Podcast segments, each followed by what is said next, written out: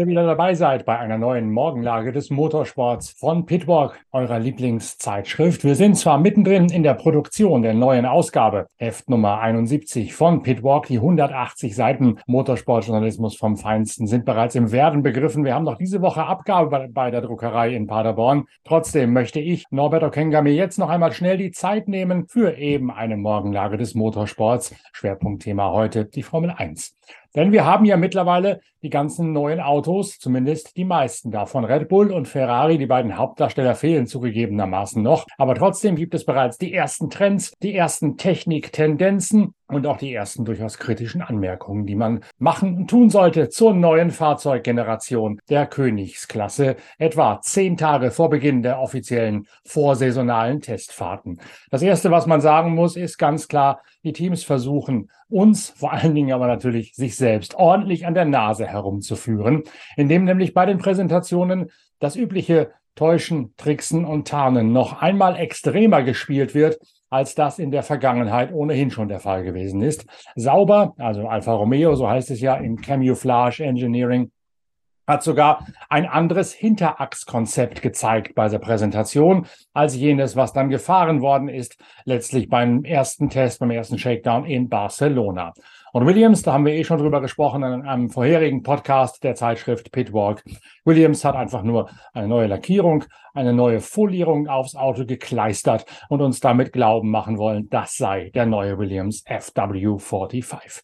Wir sind nicht dämlich, wir haben das Ganze durchschaut und deswegen beginnen wir mit Pitwalk, mit der kompetenten Zeitschrift und den entsprechend kompetent aufbereiteten Hintergründen und Informationen auch erst jetzt mit der tagesaktuellen Berichterstattung über die Technik der neuen Königsklasse.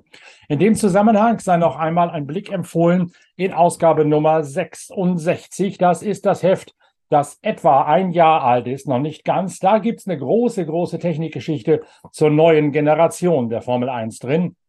Jackie Eckelard, der ehemalige Peugeot und Honda Formel 1 Ingenieur in leitender Instanz, ist ja unser Formel 1 Experte. Und der hat in dieser Ausgabe in einer vielseitigen Geschichte, in einem Elaborat quasi dafür gesorgt, Heft Nummer 66, dass man die neuen Regeln mit anderer Aerodynamik, mit der Rückkehr der Ground Effect Autos einmal so richtig versteht. Und auch die Rolle, die die Seitenkästen dabei spielen. Da geht es viel um die Abluft aus den Seitenkästen, auf wie die heiße Luft genutzt wird, die durch die Kühler durchgeströmt ist und dann in Richtung Fahrzeug hinteres geleitet wird. Das erklärt Jackie Eckelard in dieser Ausgabe sehr, sehr gut. Heft Nummer 66, wie gesagt. Das muss man tatsächlich nachlesen. Das ist zu schwierig, es hier im Podcast oder auch in einem YouTube-Video der Reihe Pitwalk TV aufzubereiten und zu erklären. Das sind typische Themen, für die die Zeitschrift Pitwalk steht und ja auch so beliebt geworden ist bei euch da draußen. Hier Jackie Eckelard in Ausgabe 66 noch einmal lesen oder schnell im Shop auf der Internetseite pitwalk.de nachbestellen. Dann habt ihr die große quasi Technik Nachhilfe für die neue Formel 1 Technikgeneration, die es seit dem letzten Jahr gibt und die ja auch in diesem Jahr immer noch gereift. Es gibt ein paar Regeländerungen für dieses Jahr, die machen es dann letzthin schwierig, die neuen Autos jetzt schon zu lesen. Sie betreffen vor allen Dingen die Heckpartie. Die Reifen auf der einen Seite, das Thema lassen wir mal außen vor im Moment. Sie betreffen vor allen Dingen die Heckpartie, die jetzt andere Höhenmaße haben darf als in der Vergangenheit. Darum sind auch alle Autos, die wir bis jetzt gesehen haben bei den Präsentationen, hinten weitgehend vernachlässigbar. Die genaue Auskleidung des Diffusors, der Heckschürzen und der Gurney Flaps und der Motorhauben vielleicht sogar, die werden erst noch später tatsächlich offenbar werden im Verlauf der ersten Wintertestfahrten. Drum haben wir uns auch entschieden, dass wir in der neuen Ausgabe der Zeitschrift Pitwalk, die wir diese Woche fertig machen für euch auf den 180 Seiten, das Thema Formel 1 anders aufstudeln werden, als uns mit der Technik der neuen Generation zu beschäftigen. Das wäre noch zu viel Kaffeesatzleserei vor dem ersten Grand Prix in Bahrain in Arabien. Da muss man wirklich mal abwarten, bis es da belastbare Bilder, belastbare Erkenntnisse gibt. Das machen wir dann im nächsten Heft in Ausgabe 72. In Ausgabe 71 wird es dafür ein großes Mick Schumacher-Feature geben, geschrieben von Inga Stracke und unser Autor Achim Schlang, der ja bereits seit mehr als 40 Jahren in der Formel 1 unterwegs ist. Der erinnert in der nächsten Ausgabe an den großen Didier Pironi, an die einzigartige Lebensgeschichte vom Helden bei Ferrari zum Märtyrer im Offshore-Powerboot-Sport. So viel also kurz vorausgeblickt auf Heft Nummer 71 der Zeitschrift Pitwalk, die Nachfolgeausgabe von derjenigen, die dort an der Wand hängt noch. Aber jetzt rein in die Analyse der neuen Formel 1. Viel zunächst einmal fällt auf über unterschiedliche Konfigurationen, Schubstreben und Zugstrebenaufhängung. Da geht es um die Art, wie man mit dem Trailbraking umgeht. Das ist das Hineinbremsen in die Kurve, anstatt wie, es gibt ja zwei verschiedene Fahrstile. Man kann als V reinfahren, also auf den Scheitelpunkt zufahren, bremsen, dann umlenken und als V wieder rausfahren oder ein bisschen mehr U-förmig fahren im Fachjargon und das Auto beim Trailbraking, also beim in die Kurve hineinbremsen, mit um den Scheitelpunkt herumfahren zu lassen. Da kommt es dann viel darauf an, wie man die Drehcharakteristik des Autos über die Hinterradaufhängung definieren und vor allen Dingen stabilisieren kann. Also wann das Auto hinten stabil bleibt und wann das Auto hinten hochgeht, um dann durch dieses Hochgehen aus den Federn die Drehbewegung auf der Lenkung zu unterstützen. Da ist die große Frage, wer macht was mit der Hinterradaufhängung, Schubstreben oder Zugstreben. McLaren beispielsweise geht den Weg vorne Zugstreben und hinten Schubstreben zu verbauen. Das ist genau das, was dann das Drehen unterstützt, wenn der Fahrer von der Bremse runtergeht. Während des Bremsens sorgt so eine Schubstrebenaufhängung mit entsprechend angewinkelten Anlenkpunkten ans Getriebe dafür, dass, das, dass die Bodenfreiheit hinten sehr stabil bleibt, dass sie auch beim Bremsen nicht hinten aus den Federn rausgeht, sondern immer das Auto unten nach unten drückt. Erst dann, wenn der Fahrer von der Bremse geht, dann kommt der Effekt, dass die Front nach vorne nickt und die Heckpartie hochschnellt. Und dieses Hochschnellen unterstützt dann die Drehung. Vorne Zugstreben, hinten Schubstreben. Das ist genau der Weg, mit denen, mit, mit deren Aufhängungsprinzip man diese Art der Rotation des Autos, dieses Eindrehen des Autos auf der Bremse unterstützen kann. McLaren macht das. Alfa Romeo hat zunächst einmal gesagt, bei der Präsentation gab es hinten eine Zugstrebenaufhängung. Dann gibt es tatsächlich aber auch hinten beim äh, Shakedown in Barcelona genau dieselbe Schubstrebenaufhängung wie bei McLaren. Die gehen dort also einen vergleichbaren Weg. Williams mit dem FW45, der ja mittlerweile ebenfalls auf der Strecke war und gesichtet worden ist, geht denselben Weg, Schubstreben vorn, Zugstreben hinten. Ich wollte sagen, nein, geht einen anderen Weg, sondern geht denselben Weg wie Aston Martin Racing, also sprich Zugstreben vorn und Schubstreben hinten. Und das wird gemacht, um vorne mehr Bodenfreiheit, mehr Stabilität auf der, Anbrem auf der Bremse und vor allen Dingen beim Rausbeschleunigen zu haben, dass dann eben das Auto beim Beschleunigen nicht vorne hochgeht und so den Luftstrom unterm Auto quasi irritiert und in eine andere Dynamik verpasst. Da sind also Aston Martin und Williams auf der einen Seite, auf der gemeinsamen Seite Schubstreben vorn, Zugstreben hinten. Dann ist sehr viel reinzulesen bereits in die Gestaltung der Seitenkästen. Da hat Ferrari im vergangenen Jahr die sogenannte Badewanne etabliert. Das ist eine große Aussparung zwischen der äußeren Kante des Seitenkastens und der eigentlichen Motorhaube mit der Hutze obendrauf. Warum das sein muss, steht auch hier in Heft Nummer 66 erklärt von Jackie Eckelard, der genau sagt, welche Luft, heiße oder kalte, aus den Kühlluftauslässen dynamischer, energiehaltiger ist und warum welche Luft genutzt werden muss. Ein großes Thema dabei ist zum einen die Abfuhr der heißen Luft, auf die Jackie Eckelard in Ausgabe 66 der Zeitschrift Pitwalk eingeht, aber auch gerade bei hohem Tempo auf langen Geraden die Abfuhr eines Luftstaus vor den Kühlern. Je schneller man fährt, desto mehr Luft wird eingesaugt in die Kühlluftöffnungen. Und die staut sich dann unter Umständen vor den dort stehend eingebauten Kühlern, muss halt vorher raus, damit das keinen enormen Luftwiderstand im Seitenkasten und damit auch einen Auftrieb in den Seitenkästen heraus generiert. Da gibt es diese Badewannenlösung, also die große Wulst, die große Rinne, die Ferrari dort eingebaut hat und die mittlerweile fast alle kopiert haben. Wenn man genauer hinschaut auf die verschiedenen Autos diesen Jahres, dann sind die meisten, gerade bei den Seitenkästen, so eine Art Mischung aus Red Bull auf der einen Seite mit der extremen Taillierung und den langen Aussparungen und auf der anderen Seite eben dieser Badewanne, dieser Bathtube, wie es im englischen Fachjargon des Fahrerlagers heißt die Ferrari salonfähig gemacht hat. Man sieht das ganz schön beim AMR 23 von Aston Martin.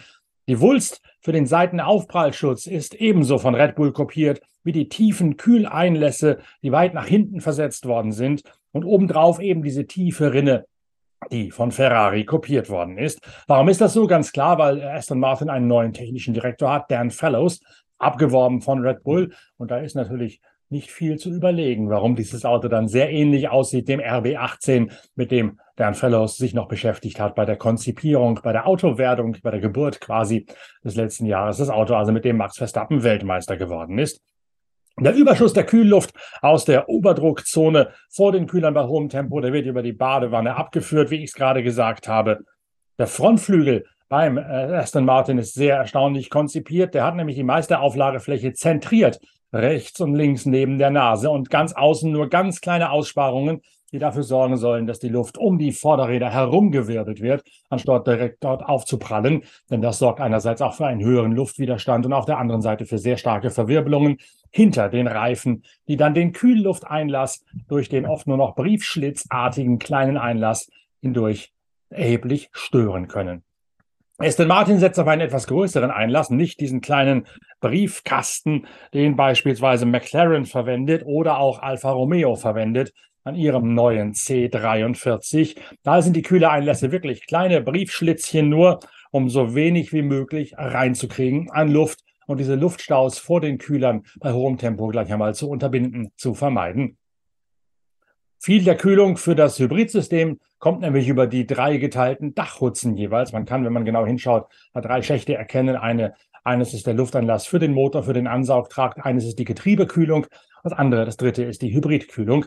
Das reine Motorkühlen geht über die reinen Kühler in den Seitenkästen und der Kühlbedarf ist mittlerweile relativ gering geworden bei diesen hocheffizienten Motoren. Je weniger man kühlt, desto geringer der Luftwiderstand. Das eine große Herausforderung an die Motorenbauer. Beim Sauber, beim Alfa Romeo C43 fällt noch eine Kleinigkeit auf, die auch erst offenbar geworden ist durch den ersten Shakedown in Barcelona. Es gibt nämlich ein sogenanntes doppeltes T-Tray. T-Tray, das ist der Auswuchs vorne unter dem Unterboden, der unter die Fahrer, unter, das, unter den Fahrern Hintern quasi hinauswächst. Dieser T-Tray, T-förmig geformter Auswuchs des, Vorder-, des Unterbodens nach vorne raus. Der nimmt diesen Y250-Wirbel auf, der vom Frontflügel aufgeteilt wird in Richtung des Unterbodens. Und dieser Y250, so heißt er, der ist ganz wichtig, wie, denn er definiert, wie der Unterboden als solcher mit Fahrtwind versorgt wird und wie der Unterboden funktioniert, dass der möglichst viel Luft aufschlurft und entsprechend beschleunigt durch die Venturi-Kanäle nach innen. Je besser der Y250-Wirbel beruhigt werden kann, desto ruhiger wird der und das Auto hindurchgeführt. Und ein doppeltes T-Tray, ein doppelt Geschoss dort, sorgt für eine bessere Beruhigung auf zwei Ebenen als der bisher klassisch verwendete T-Tray, der ganz normale Auswuchs vorne raus. Der Unterboden beim Sauber ist seitlich mit einem ziemlichen Kamm mit vielen, vielen Zähnen versehen worden. Dazu gibt es exakt jene Aussparung vor den Hinterrädern, die auch beim Red Bull im vergangenen Jahr zu finden gewesen ist. Das sind alles kleine Elemente, die Luftwirbelchen, kleine Strüdelchen äh, ähm, produzieren und so den Unterboden seitlich abdichten oder dafür sorgen, dass die Luft ganz gezielt über Verstrudelungen und Verwirbelungen in Richtung der Hinterräder geführt wird, um die Hinterräder herumgeführt wird oder nach innen geführt wird, um so entsprechend dafür zu sorgen, dass der Diffusor mit Luft gefüttert wird der, und, und die Luft in eine Unterdruckzone hinter Heckflügel und Diffusor geleitet wird, übers Diffusordach hinweg. Denn genau das ist das Entscheidende, diese Unterdruckzonen hinter dem Auto zum Arbeiten zu bringen und da dafür zu sorgen, dass diese Unterdruckzonen so laufen, dass es einen möglichst geringen Luftwiderstand gibt. Das ist das große Geheimnis vom neuen Sauber. Vom neuen McLaren gibt es relativ wenig bis jetzt zu erzählen. Man hat beim Heck dafür gesorgt, dass eben, wenn der Fahrer die Bremse löst, die Drehung des Autos schneller vonstatten geht über die Aufhängungen. Man hat den Radstand verlängert beim McLaren, um die Turbulenzen von den Vorderrädern aus dem kritischen Bereich rauszukriegen, aus jenem kritischen Bereich, der dann dafür sorgt, dass die Lufteinlässe des Kühlers mit verwirbelter, unsauberer Luft versorgt werden und dass das Ganze so aufgrund der Turbulenzen von den Vorderrädern entsprechend zu einer sehr unsauberen, sehr turbulenten Luftversorgung in den Kühlern passiert. Das ist ein ganz wichtiger Bereich, um dann später die Kühlluft nutzen zu können, sei es für die Abluft des Luftstaus oder sei es für die Luft, die aus den Kühlern rauskommt und die aufgrund des Quanda-Effekts über die Karosserie hinweg einen ganz besonderen Effekt noch einmal hat. Das ist wiederum das, was Jackie Eckelhardt in dieser Ausgabe Nummer 66 der Zeitschrift Pitwalk erklärt. Viel Stoff, viel zum Durchschnaufen erst einmal und wir haben noch längst nicht alle Autos durch. Gleich geht's weiter mit Teil 2 der Analyse des neuen Formel 1 Jahrgangs.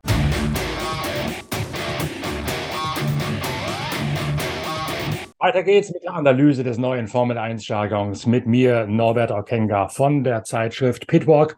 Wie gesagt, in der neuen Ausgabe, die wir gerade fertig machen, stellen wir das Thema Formel 1 ein bisschen hinten an, kümmern uns um Mick Schumacher und um die Erinnerungen an die Legende Didier Pironi, vorgetragen von Achim Schlang, unserem Star-Autoren in der Formel 1. Die aktuelle Formel 1, das Kräfteverhältnis der neuen Königsklasse, Da sind wir mittenmang dabei in der Analyse in dieser Folge von Pitcast, dem Podcast eurer Lieblingszeitschrift Pitwalk, beziehungsweise von Pitwalk TV, dem Streamingdienst von Pitwalk mit der Morgenlage des Motorsports. Wir waren stehen geblieben beim McLaren, der längere Radstand, um die Turbulenzen von den Vorderrädern wegzubekommen, beziehungsweise zu vermeiden, dass die einen Einfluss nehmen, einerseits auf die Luft, die in den Seitenkühler hinein katapultiert wird, andererseits aber auch auf die Luft, die auf die vordere Auflagefläche der Auswüchse des Unterbodens vor den Seitenkästen passiert.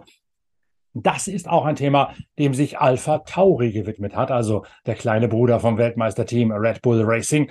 Alpha Tauri, die Mannschaft von Franz Toast, über den ich gleich noch eine ganze Menge zu erzählen weiß, hat das Auto erstaunlich konservativ unverändert gelassen. Zumindest, wenn man den ersten Grafiken Glauben schenken darf. Mehr hat Alpha Tauri ja noch nicht rausgelassen, außer ein paar wenig aussagekräftige Grafiken.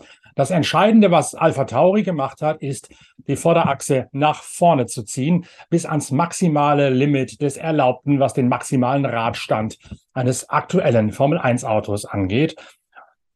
Über den Einlasshutzen und den Auswuchs des Unterbodens hat Red Bull so gut wie nichts gemacht. Das Entscheidende ist die Verlängerung des Radstandes, die dafür sorgen soll, dass es weniger Verschiebungen bei der aerodynamischen Balance, bei den aerodynamischen Druckzentren genauer gesagt gibt, beim Kurveneingang und beim, in der Kurvenmitte. Das war eine Instabilität, die man dem Wagen im vergangenen Jahr eingeimpft hat, die die Fahrer ziemlich genervt hat. Und diese Wachs, diese, diese wechselhafte Straßenlage, die hat man versucht, durch einen längeren Radstand, durch ein nach vorne ziehen der Vorderradaufhängung am neuen Auto auszumerzen. Warum Red Bull allerdings nicht darauf gepocht hat, dass Alpha Tauri, das Schwesterteam von Red Bull Racing, viel mehr Anleihe nimmt an dem neuen Red Bull, dem RB19, das bleibt auf den ersten Blick zumindest ein Rätsel. Da muss man ein bisschen mehr hineingehen, auch in die Firmenphilosophie von den Brauselieferanten aus Österreich, den Brauseabfüllern, so sind es ja genau genommen nur. Es ist ja nicht deren eigene Limonade, sondern es ist ja nach einem thailändischen Rezept gebraut und wird in Österreich eigentlich nur abgefüllt und über Marketing verbreitet. Die Formel 1 ist für Red Bull Werbung, Reklame, ganz klar.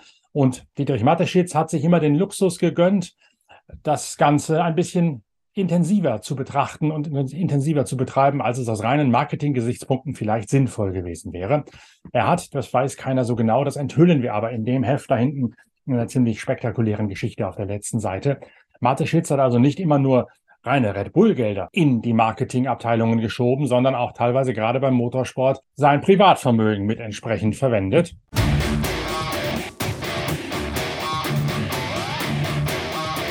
Hinter Alpha Tauri gibt es allerdings ja noch eine ganz andere Geschichte, nämlich diese Red Bull-Sache, über die ich gerade schon mal eingangs referiert habe. Ich habe extra die kurze Pause eingeworfen, wiederum zum Verdauen der vielen, vielen Informationen in diesem Podcast, in einer Solo-Show von mir, von Norbert Okenga.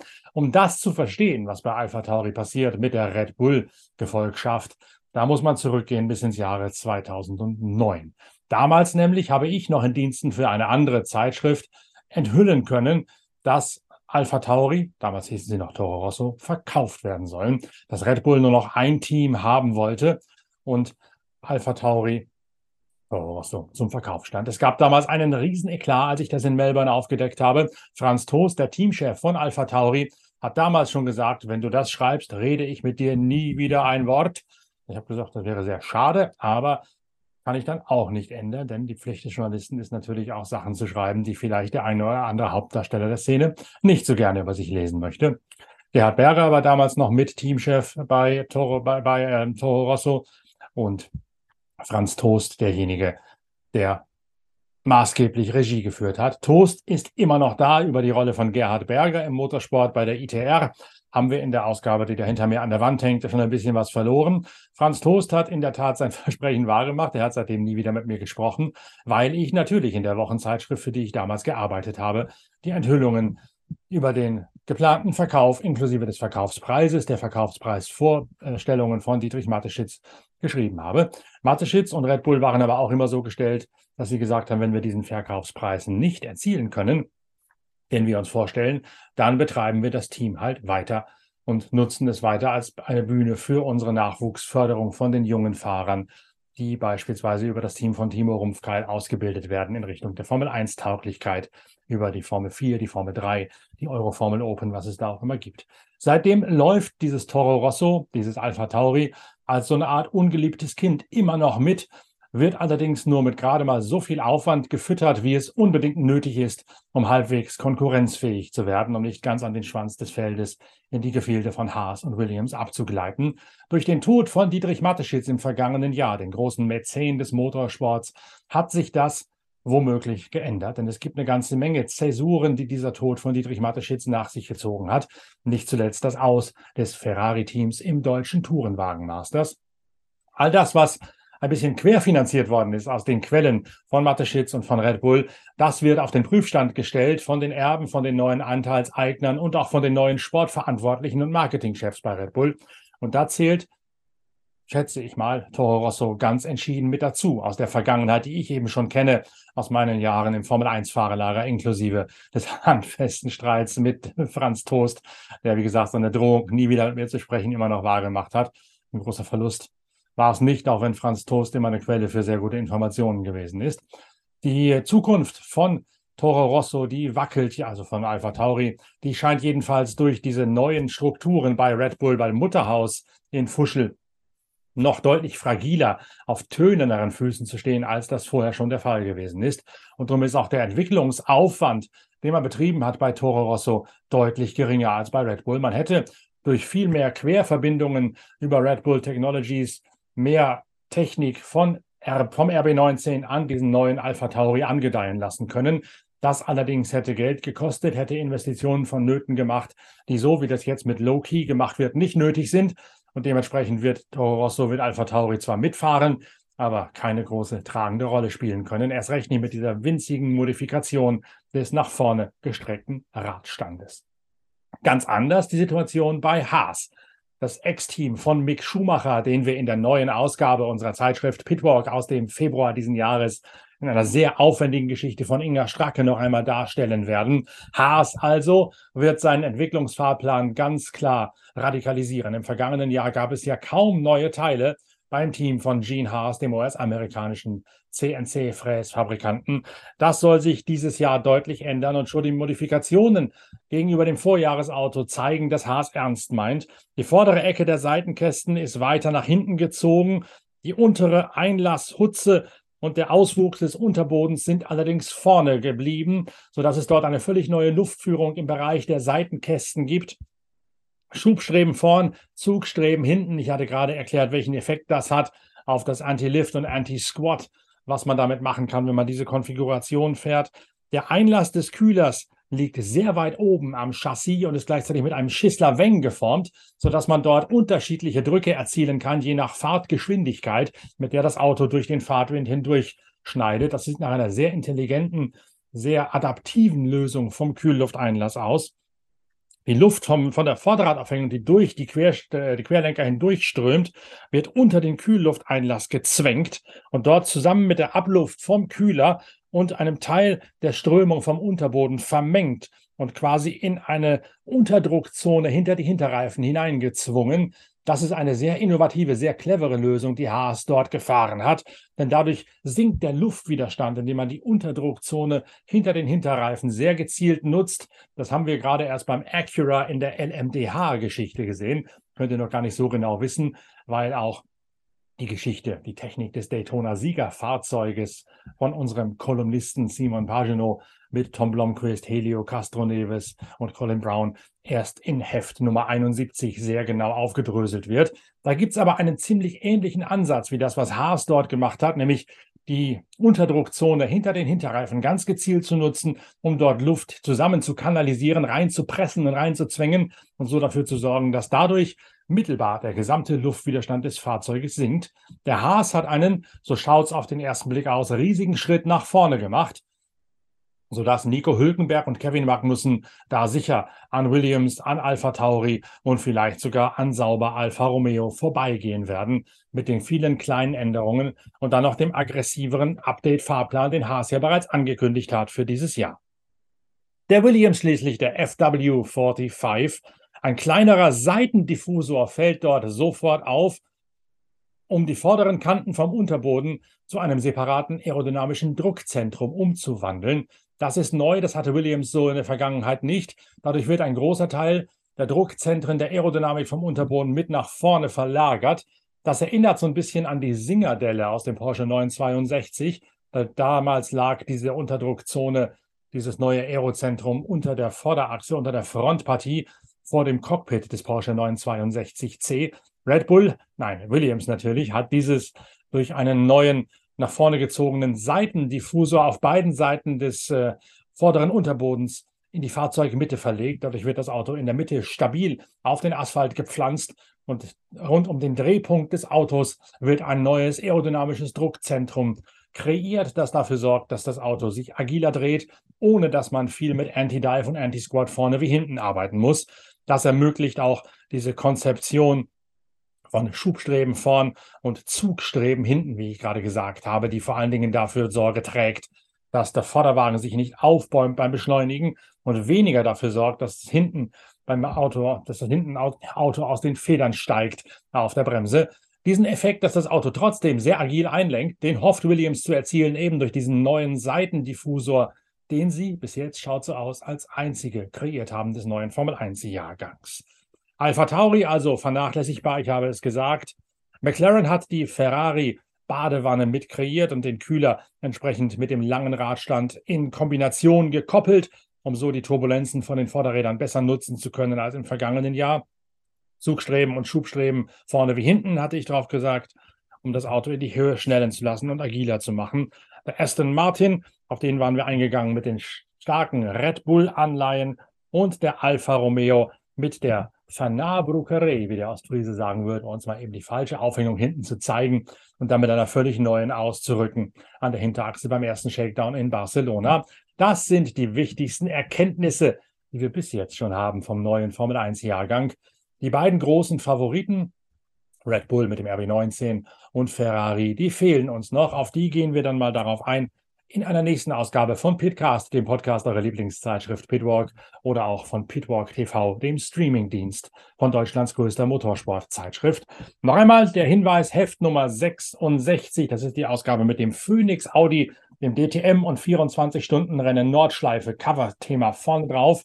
Findet ihr sofort auf der Internetseite pitwalk.de. Da gibt es eine wirklich große, im deutschen Medienbereich gar einzigartige Analyse der neuen Formel 1-Regeln, der Einflüsse von Aerodynamik, von Reifen, von Luftführung aus den Kühlern drauf. Jackie Eckelard, der langjährige, hochkarätige Formel 1-Chefingenieur von Peugeot und von Honda, ist dort unser Experte. Ausgabe 66. Wer möchte, wer sich näher mit der Technik der Formel 1 beschäftigen mag, die immer noch Gültigkeit hat, auch für diesen Jahrgang, dem sei der Blick auf pitwalk.de oder eine E-Mail an shop.pitwalk.de empfohlen. Dann schicken wir euch das Heft Nummer 66 mit der großen Formel 1 Technikgeschichte schnellstmöglich zu euch nach Hause. Es gibt mittlerweile ja auch schon die Inhalte von Ausgabe Nummer 71, der Nachfolge von dem Rallycross-Thema da hinten. Sportwagen, Rallye Dakar, Formel 1 mit Mick Schumacher und Didier Pironi, das sind drei der tragenden Themen. Im Blog auf der Internetseite pitwalk.de steht da auch schon eine ganze Menge von zu drin. Lasst euch nicht irritieren, da ist ein Bild von Heinz Kienigartner auf einer alten 690 Kubikzentimeter KTM, als die Dakar noch durch Afrika getobt hat, mit drauf.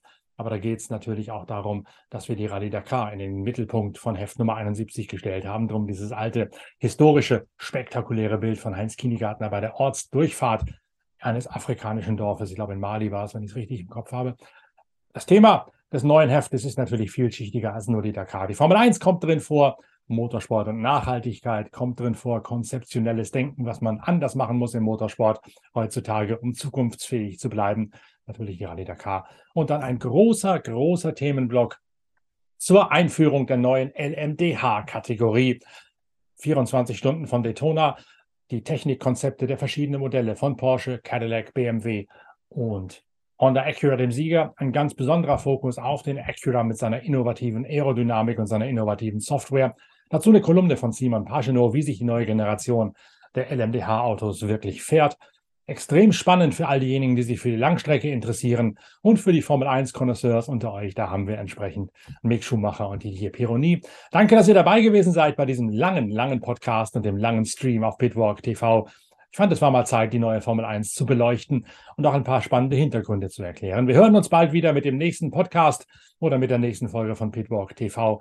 Empfehlt uns weiter, läutet alle digitalen Glocken, gebt uns Däumchen, gerne auch Kommentare bei YouTube dalassen, um entsprechend für mehr Reichweite zu sorgen und das Ganze weiter zu pushen.